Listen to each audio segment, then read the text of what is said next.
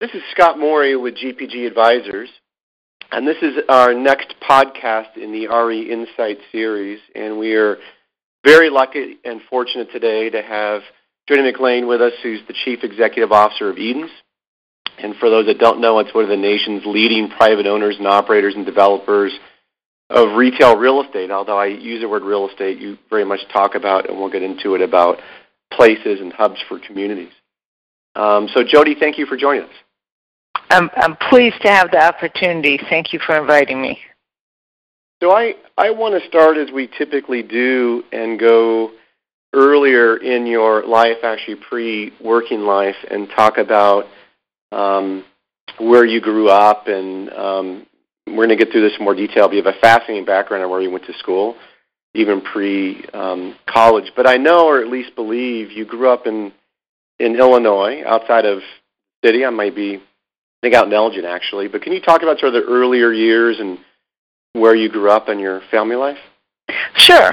I grew up in the western suburbs of Chicago. I was born in Elmhurst and then spent my formative years in the Geneva St. Charles area, um, which was terrific. Uh, I would tell you I was enterprising from the age of six when I started my first business, which was an egg route. And then I moved into paper route. And then um, retrieving golf balls from the pond in the golf course and selling them back to uh, the golfers as they came by. Um, but I would add to that, um, beyond my entrepreneurial ventures, the other big influence in my youth was competitive sports.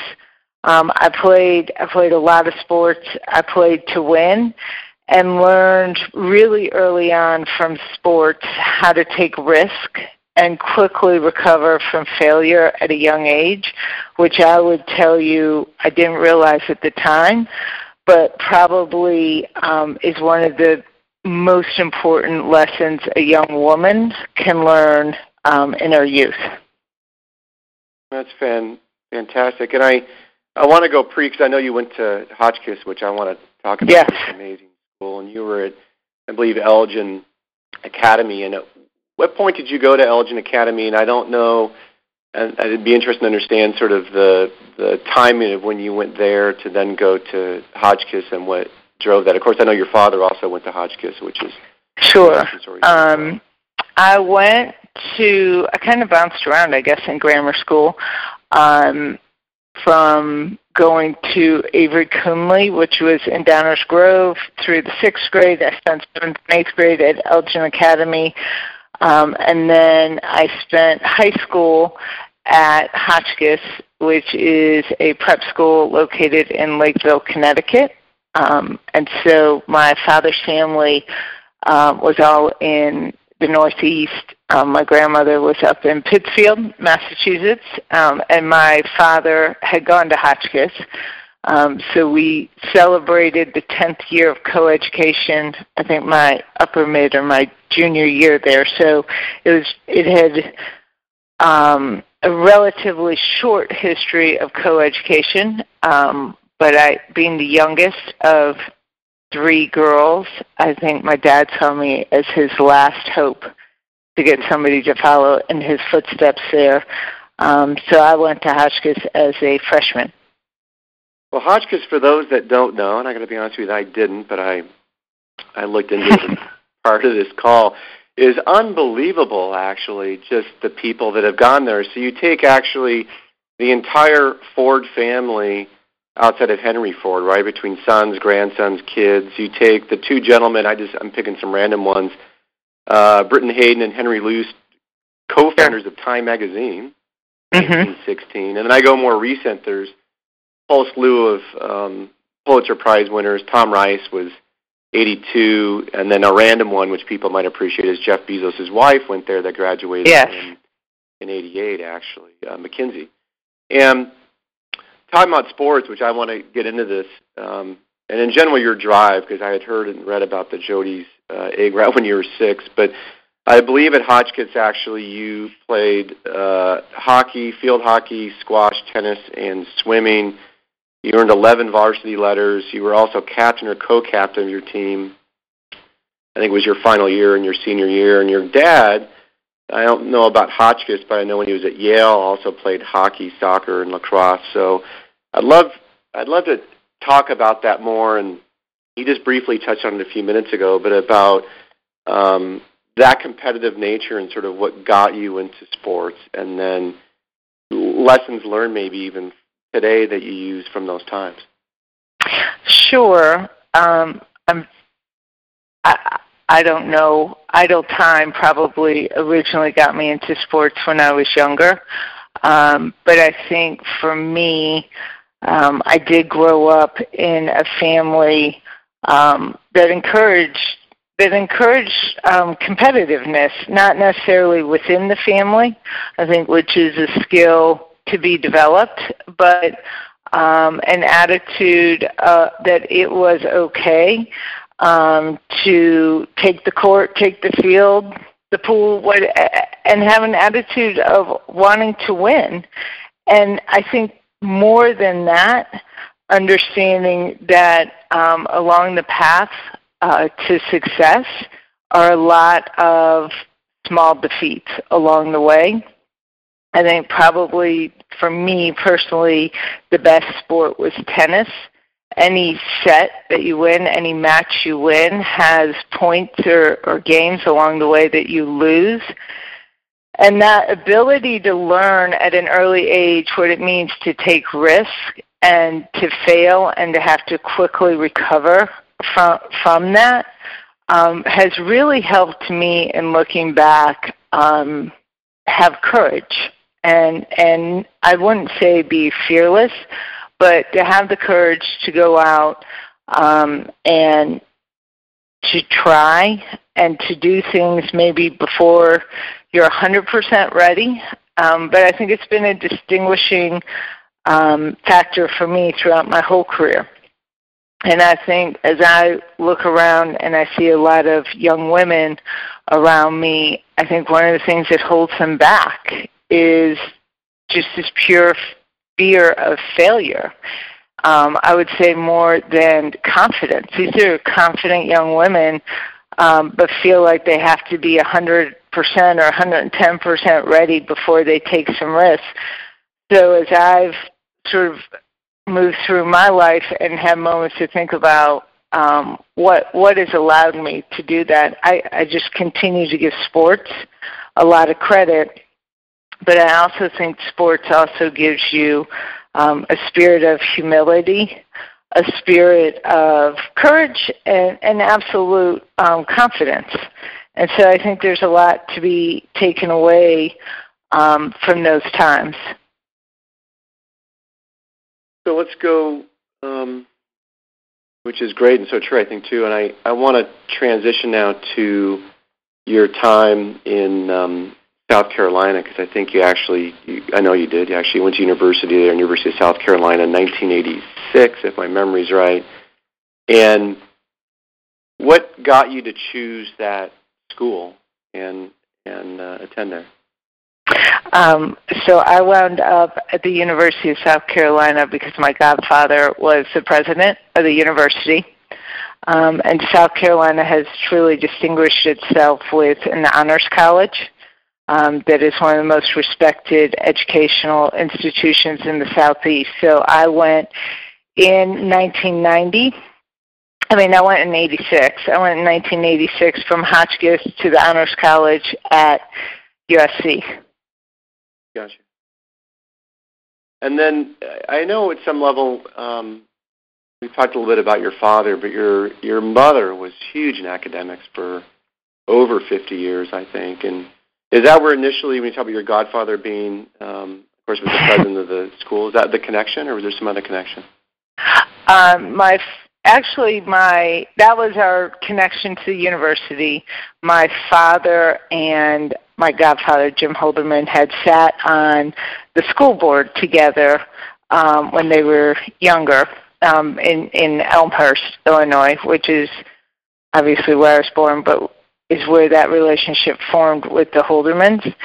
And my mother um, was um, in education all her life and really evolved in her edu- in her involvement in education. She started as a special an educator of special needs children and took that and then started several schools and was responsible for several institutions, starting with some Montessori schools and then going really into urban neighborhoods, both in St. Louis and at the end of her career in South Carolina, and really helping convert um, schools into both great institutions of education but institutions of community that were not isolated in the single community in which they were, but that education comes not only in an academic format, but in a cultural and community format.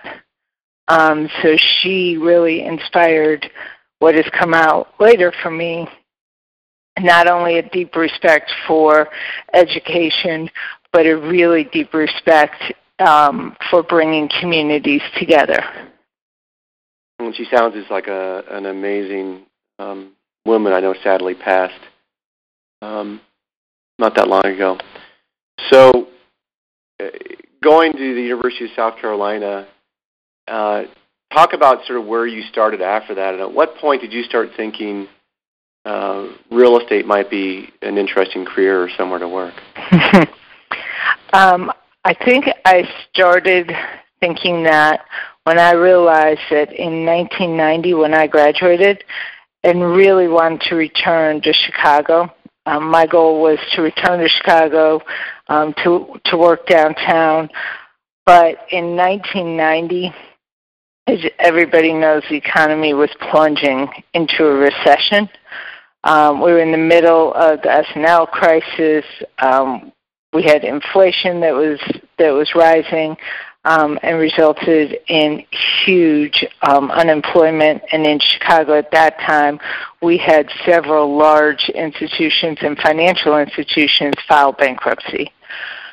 So I had met Joe Edens through an independent study that I took at the university.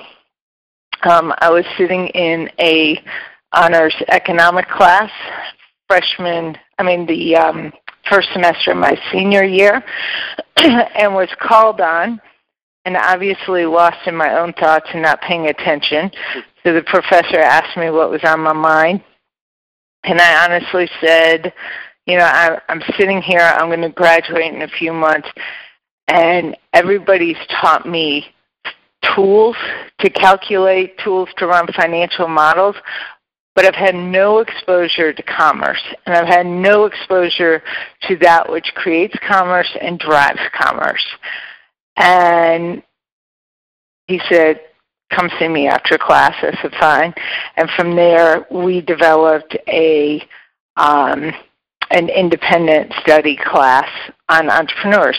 And through that, I met Joe Edens and Joe Edens um, had huge influence in the state of South Carolina, both um, as a founder of what was then known as Edens & Avant, what is now Edens, um, but also in several of the banks and the financial institutions in the state, um, and, and several really important um, developments throughout the state. So he was one of the first entrepreneurs we met. I spent um, that semester sitting, studying, and meeting with lots of entrepreneurs. And so at the end of my senior year, Joe actually reached back out and he offered me, this is May, April, May of 1990, offered me a position to come on as an analyst at Edens. Um, and I respectfully turned down the opportunity because I was hell bent on getting back to Chicago. But when my father arrived for graduation, promptly marched me right back into the office and told Mr. Edens I would be thrilled to accept the job offer. So I, I really got into real estate, I think, more out of necessity than desire. But after being here, um, and and I think in hindsight, I was so lucky to enter this industry in 1990 when things were really messy. It offered me incredible opportunities to learn. um, opportunities I, I don't think that a young person would otherwise have. So we were dealing with the S&L debacle. Um, the RTC had become our largest landlord. A Hurricane Hugo, which might not mean a lot to a lot of people listening, um, had ripped through the state of South Carolina in September of 1989, which left about 30 of the assets that Joe owned at that point in time sort of inside out and without roofs. And shortly thereafter, Revco, who was our second largest tenant, filed for bankruptcy. So there was no real estate issue um, no real estate opportunity that I was not exposed to basically from the day I walked in the door. So talk about which is uh, you're lucky and unlucky. Say more lucky than not in that regard, right? I think about yeah, I think it's luck. And, yeah, when I think about um, I spent some time with Rick Clark, who I got to know when I was at General Growth and sure. on the board, and, and subsequent to that, and he went through a bunch of cycles, and he saw his father and his uncles actually cycles. Look at what Brookfield does today, make it even that much more kind of interesting. But if you if you go back to that time, which was, and I was I was in real estate and and trying to fight my way at that point in time as well. But talk about I think how lucky you were in regards to Joe Edens, and I know you you know you sort of figured out I think early in your career what his patterns were. You tell a story about how you know you would get in early in the morning when he was in, so you could get time with him. But I'd love to understand your relationship with um, Mr. Edens those early years, kind of in your career, and, and what role he played. Sure, he. Um, I think a benefit of growing up in in Chicago and growing up close to a lot of people on the farm I said you're an early riser. Um, I am well known and have been all my life is as a somebody who's out of bed somewhere between 4:30 and 5 every morning, and I quickly learned that during those times, Mr. Edens was always in the office by 5:45 in the morning. And I would make my way into the office, and he would get coffee. He had very ingrained patterns, and he would grab coffee, and I would just coincidentally always bump into him at the coffee maker. And we would just, he was so impressed that there was a young person at the office early and we would um, he would slow down and he'd ask me what I was working on. He'd ask me what was on my mind, and we'd have these exchanges of conversation. And from there, he would often say, "Why don't you work on this?" or "Come in my office. Let me tell you what I'm working on. Do you think you could help me with X, Y, Z?" And so I think from day one, and this was this was um, not an unusual time in real estate. There weren't I had no professional women around me or peers um, that that looked like me. So to have these opportunities with him, and he would give me small projects, and those projects would grow in scope. Um, but it really gave me time to learn the business of real estate. It gave me time to learn the business of Edens inside out in a way that I'm not sure I would have otherwise gotten exposure to at such a young age. But I think also really important to somebody starting out in their career, Joe really spent time talking about the characters and the values of success as he saw the business and, and the approach. So I, think that yes, I learned a lot about real estate from from Joe, but I think I learned a lot about character, and that it was it was your character that ultimately would define success. So I think um, those kind of lessons to me throughout my whole career have continued to stick. The lessons that I learned from him, and also the lessons of intentionally putting yourself in places um, to be exposed to people who you can learn the most from. He, he was a wonderful mentor early on in my career. And, and what other mentors have you had uh, beyond him and what role they played? You know, I think as I have moved through, um, I've had wonderful mentors who have sat on our board, um, and I've had wonderful sponsors um, throughout our industry.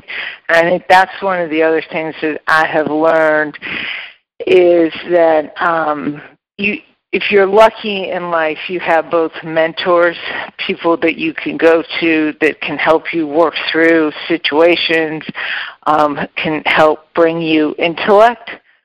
But it is also the sponsors, the people who put themselves out there to really create opportunities, um, have been really um, just just have stuck with me and been very important throughout my career, and I have found that um, other senior women in this industry have played that role for me.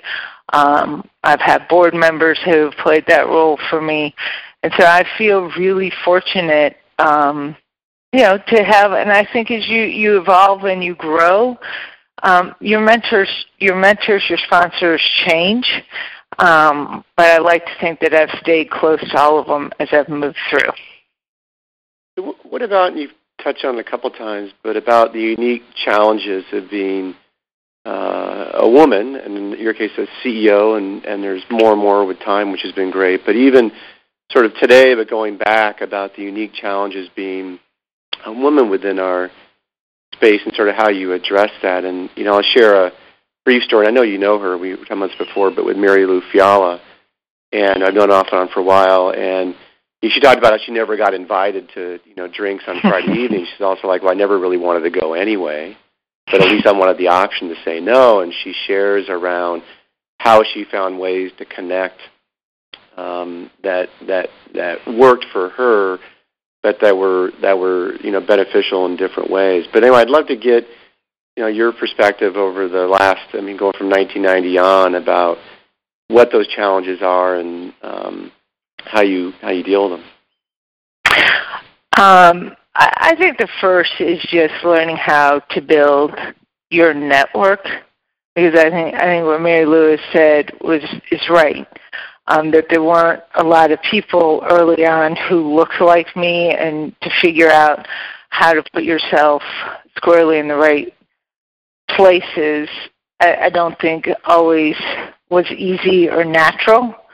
Um, but I think I think for me, probably the unique challenge that I found was finding my own voice. I think as as a woman, as a young girl growing up, we're socialized with certain behaviors. So I think that for me, transitioning into um, boardroom setting or transitioning into larger room discussions and settings, finding my voice, allowing my voice to be heard, taking that um, position at the seat. I, I believe that I probably approach situations and and um, opportunities with a different, clearly different perspective and I think then finding that voice that could be heard. Um, and as more and more women appeared in those rooms with me, it became easier to, to amplify or to be amplified by others. So I think I think that's one of the unique challenges that I don't think people recognize. Um, I think we talk about it more now than ever. So I think there's you know we at least at Edens and in circles in which I'm at, we always have men at the table when we talk about these kind of things, and men have their own unique challenges. But I think that's probably one of the larger ones that I've had. Um, and then and then networking, I agree with Mary Lou, but I think that um, I've always felt comfortable putting myself in those positions. Um, and being, you know, in those networking positions. But I think finding finding a voice, a clear voice, and a rhythm to that in a room with a bunch of people who who communicate totally differently. Well, thanks for thanks for sharing your thoughts on that. And um, I want to shift gears and talk about uh, what's happening today within real estate, specifically within retail, um, and about how you know you're navigating that and and what you see the future holding. And I think, um, and we've talked before briefly, and and um, from my research as well. But I saw a phrase you said once, which was, you know, we're we're not chasing. I'm I'm probably miswording, so put it in advance. We're not chasing share a wallet. We're chasing share of time, and you've been really consistent. Absolutely. About you know per week, three and a half trips per week and five hours, and and what that means, and and all that as a metric is great. Then also about how you know ultimately you want to be, and your properties and places want to be the center of community life, and you're you're very distinct. Those things I just said are really distinct from everyone else. I think it's great, but I'd love for you to expand on that and, and share that in more detail. Sure. So so there are three things to, to um, for me that are most relevant in the world in which we operate, and that is money, time, and social needs. And I, I go to those because I will tell you that um, Consumer confidence, consumer sentiment index right now are both hovering around 18 year highs. People are feeling great. But for 80% of Americans, wages have been stagnant and non discretionary expenses have increased from 30% of their wallet share to 50% over the last several decades. So, um, so we we actually see that people have less disposable income. So that's that's one of the broadest shifts that's happening in retail right now. There truly is less money to be spent. On top of that, I go to time.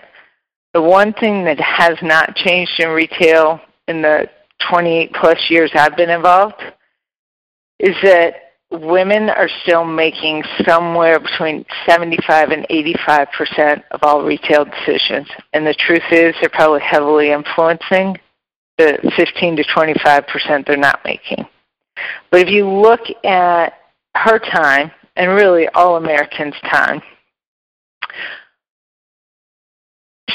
our commute has increased over 12 minutes a day over the last several years doesn't sound like a big number until you take 12 minutes and you multiply that by five days a week, by 50 hours, by um, 50 weeks a year. you you've lost 50 hours that you used to spend with your friends, your family, and in leisure activities. On top of that, um, if we look at our time we're working, 10 hours longer per month than we were a few decades ago.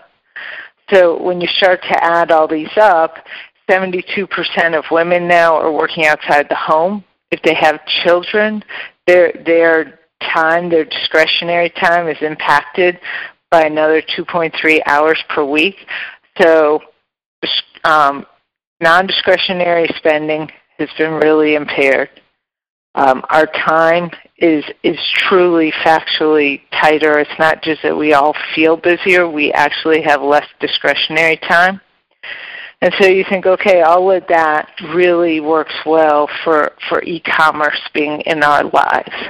Until you really study what's going on socially in this country, and you think about who we are, all consumers, we are people, we are human beings, and we have a physiological need to be connected to others. So one of the rising epidemics in this country is isolation, loneliness, and depression.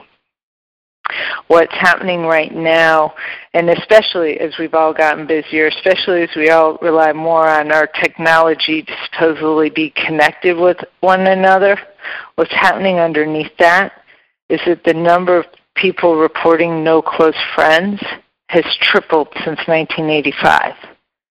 What we've found is that um, the, a study came out that shows um, with data and science that the lack of routine interperson social interaction and human connection is more dangerous to our health than smoking a pack of cigarettes a day, obesity, or alcoholism. So for us and what we do, we can't think about our places, our developments, our merchandising, our design without thinking about um, the people that we're trying to serve. And so the people we're trying to serve um, do have less discretionary spending.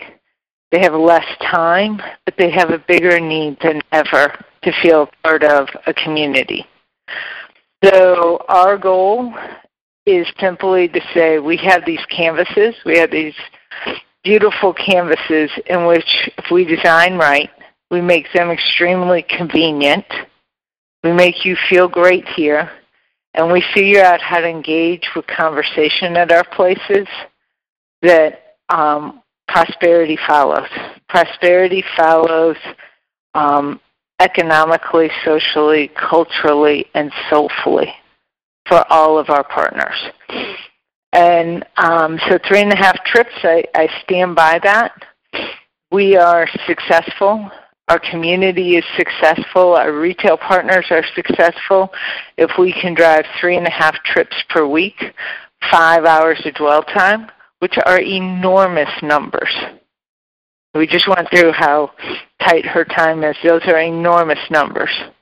She won't, our, our community members won't travel, whether they come by public transport, whether they come by foot, whether they're driving their car, they're not going to travel more than 17 minutes to spend time with us. So we have to be very conveniently located.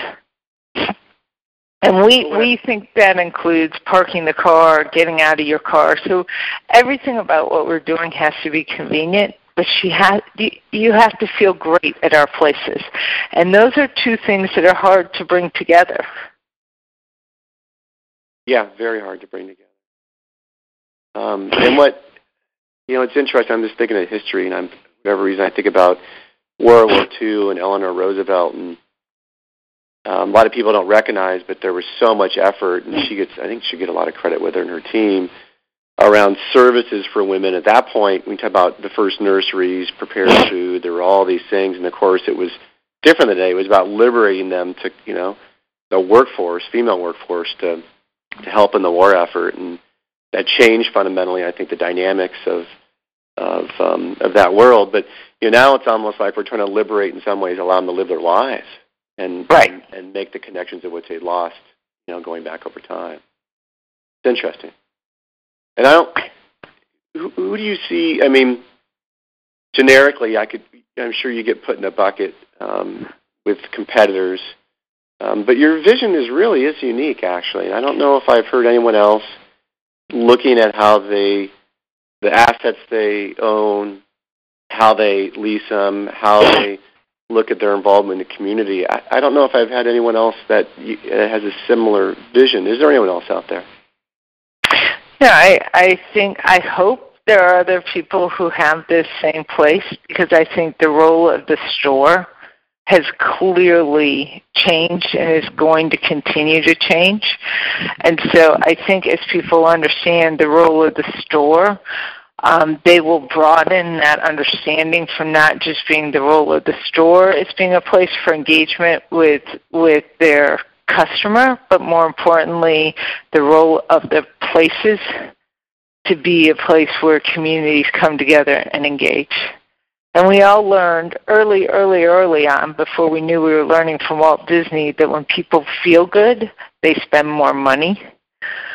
Um, there's been now clear um, data that's come out that said for every 1% of additional time spent, 1.3% additional dollars are spent. And so the big transition, right, we're all going through with our retailers is understanding that um, the value to our places cannot just be measured by the sales that happen actually within our four walls, but the foot traffic that happens and and the ability to truly for brand partners, our retail partners, to truly engage and make those connections. But for us, it's it's a much higher purpose than just um, that wallet share. We really want our communities um, to, to, come together. We want this to be the community gathering places. Well, I say there's a lot of people too um, on the various classes of retail real estate uh, assets talk about experience, but they don't define it. And my view is instead of saying the word experience, you define effectively what it is you're trying to achieve, which is great. So. Yeah, for us, experience is really sort of simple. Um, pulling it off is really hard, but it is truly conversation that happens between people. We have found there there are some exceptions to to this, but we have found that routine, dependable events are much more successful for for us and for our places than these large scale um, big events that happen every once in a while. I would I would say clearly holiday and holiday traditions are an exception to that, but even those are dependable and timely. But um, the small the small events, whether it's um, yoga out front, you know, every Tuesday, Thursday, Saturday, or it's the run clubs, or it's the conversations we do a lot of things around conversations and around the dinner table and inviting people of like mind who would not otherwise know each other to around tables at our places to enjoy conversation to get to know each other. Art is becoming more and more important in that and it doesn't have to be um, large expensive art. Sometimes it's local art it's becoming great at helping our community members foster conversations. And when people feel a part of community, really, truly great things happen. So let me let me shift gears again, and um, we're getting closer to the end. I've got a few more questions. Okay.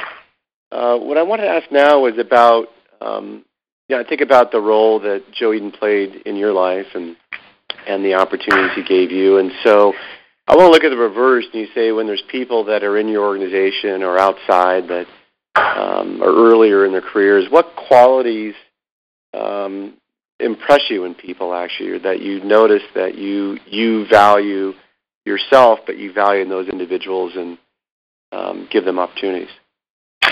Um, I think curiosity, creativity, the ability to think rationally and problem solve are, are qualities that we look for. Um, yeah, it's interesting in line with that because you hear uh, more and more about soft skills and hard skills, and the hard skills are getting automated and are technology in some ways, and more and more. I talk about solving problems being a soft skill, but it's not an easy thing where people can have the competency or ability, whether they've learned it or had it in some level, to solve things they haven't solved before, which I think for everyone's becoming more and more important. I think, um, I hope we will see in America the rise once again of liberal arts education. I have learned this having um, put three kids through through or in college um, the benefits both of very technical education, our first graduate with an engineering degree, and that ability to really rationalize and solve problems. But the next two, going through a liberal arts education, um, to me has been fascinating. Obviously, it wasn't my own background, but it was. It's been fascinating to watch how they can really be inspired to learn and to think um, because I think, and this is what I say to my kids, their jobs that they're going to wind up loving haven't even been invented. And so the best skills that they can get is a real thirst for learning, is a real thirst for problem solving, but it's thinking and continuous education. And I think those are the people who will be the most successful um, going forward. Let me ask you one final question. Um, I've been pretty consistent in doing this and asking them, and you sort of touched on already, but if you were to give your 20 year old self advice today, what advice would you give yourself? You know, I I would give my 20 year old advice. Um, go for it. Um, I would say go for it in every way. Take those risks. Take advantage of opportunities. Um, push yourself beyond. Um, I think we all find places where we we fall into labels, whether given to ourselves or from others. Um, push. Don't back away from creativity. I think when we're young and we enter the workforce, we, we feel like we should look like those around us. Um, you know, put put forward your unique talent, your uniqueness that differentiates you. I think that which differentiates you is actually your superpower. And I don't think we realize that early enough in our careers. And and use your voice. Speak up. Well, I think those is uh, that is great advice. So, Jodie, I can't thank you enough for doing the podcast and GPG Advisors for sponsoring it, and really appreciate the time and hope our paths cross again. Great, thank you. Bye bye.